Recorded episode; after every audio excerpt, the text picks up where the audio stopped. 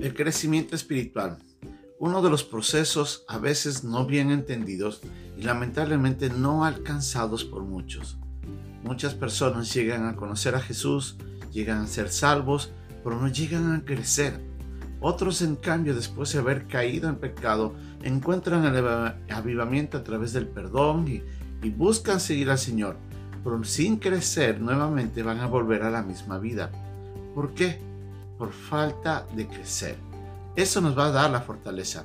En el pasaje que vamos a ver hoy día, vamos a ver a Nehemías, quien en una decisión sabia, para evitar de que el pueblo de Jerusalén vuelva a caer a donde estaba, trata de crecer la población que estaba dentro para llevarlos al fortalecimiento. Esta es la lección de nosotros hoy día aquí, en un momento con Dios.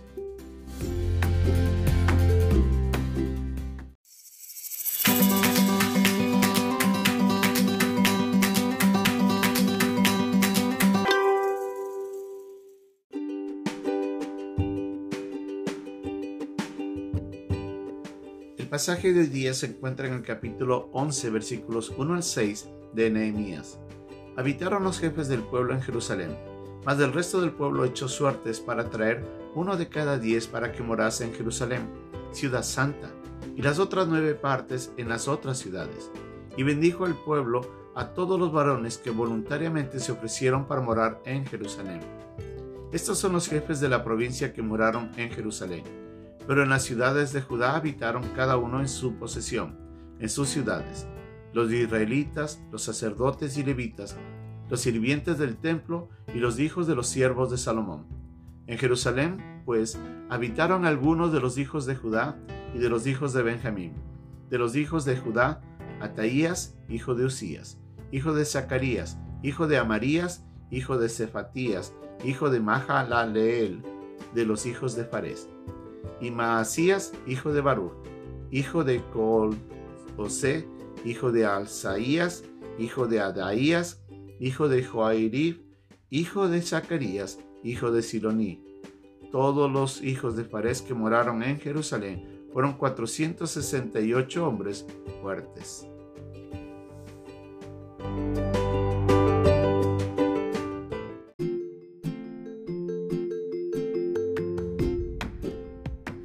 Parecía de que la vida en Jerusalén estaba cambiando por fin. Ya los muros estaban levantados, las puertas cerradas. El pueblo estaba regocijándose. Habían celebrado la fiesta de los tabernáculos. Habían dedicado algunas cosas para poder crecer y seguir adelante en su vida diaria. Pero Nehemías sabía de que la ciudad no había sido poblada completamente. Como habíamos visto en el capítulo 7, en el versículo 3 y 4, la ciudad todavía estaba devastada porque no había mucha gente que vivía ahí y muchas de las casas no habían sido reedificadas. Así es que Nehemías y el resto de los líderes deciden repoblar la ciudad para poder traer un crecimiento que les ayudaría no solamente en su vida económica, sino también en la fortaleza interna. Y para eso llaman al pueblo y en una, en una reunión deciden sortear personas para traer uno de cada nueve habitantes, de cada diez habitantes que se encontraban en las afueras de la ciudad, de tal manera de que vinieran a vivir.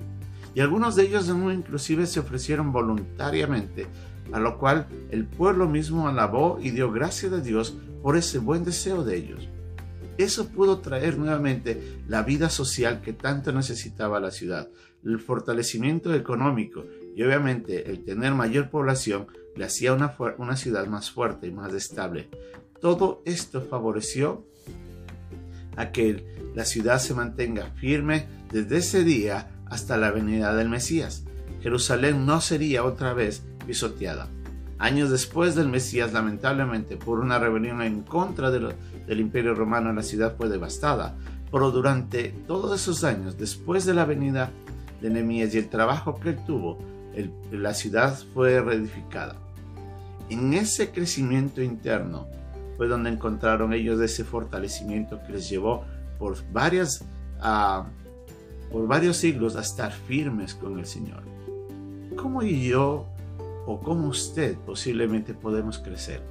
Lamentablemente pasa algo muy cierto. Cada persona que busca al Señor no llega a crecer en la medida en la que el Señor quisiera verlos. Cada uno de nosotros como creyentes tenemos nuestros problemas, nuestras áreas en las que todavía no hemos trabajado completamente. Y es ahí donde nuestro crecimiento no va a ser el que el Señor espera. Recuerde que la Biblia nos dice que tenemos que crecer todos a la imagen de Cristo, pero no todo creyente llega a crecer. Y si bien el Señor tiene el deseo de llevarnos a crecer a esa imagen y Él puede poner en nosotros el querer como el hacer, son nuestras decisiones las que nos llevan a encontrar ese cambio. ¿Qué podemos hacer? Usted debe tomar una decisión, una decisión que le debe llevar a usted a crecer constantemente. Y el crecimiento se da básicamente a través de la lectura diaria de la Biblia, a través de la oración, de la obediencia, pero también del servicio, del dar testimonio a otros de que Cristo es nuestro Salvador. Todas esas áreas van a ayudar al, creyente a fortalecerse. Entre más pasa tiempo en obediencia y en la relación con Dios, mayor es el crecimiento. A, Dios, a veces Dios enviará pruebas, dificultades para que nosotros pasemos y crezcamos pero el propósito tiene de ayudarnos a crecer. Pero nosotros tenemos que tomar la decisión de seguir. Pablo decía, yo prosigo a la meta. ¿Cuál es su meta? ¿Cuál es el anhelo que usted tiene?